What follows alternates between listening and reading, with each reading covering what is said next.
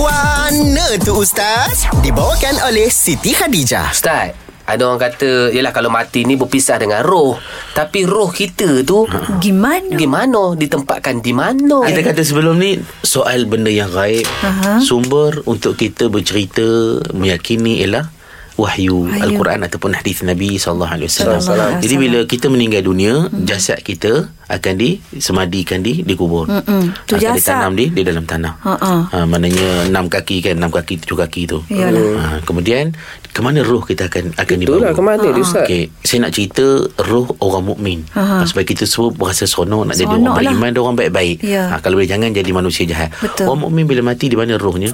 Rasulullah SAW beritahu, roh mukmin dalam hadis yang lima Muslim, roh orang mukmin itu digantung di pohon di syurga. Oh Tergantung Oh duduk di syurga Tapi dia akan pohon Alhamdulillah.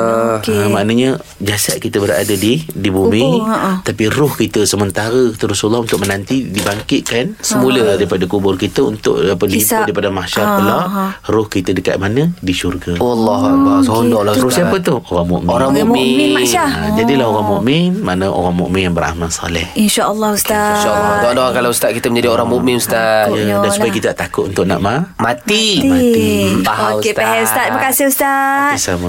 Guana tu Ustaz Dibawakan oleh Siti Khadijah Tukarkan telekong lama dengan SK Dan nikmati penjimatan hingga RM100 Dan RM50 untuk telekong selain SK Kunjungi butik SK atau layari sitikhadijah.com Tertaluk terma Siti Khadijah Lambang Cinta Abadi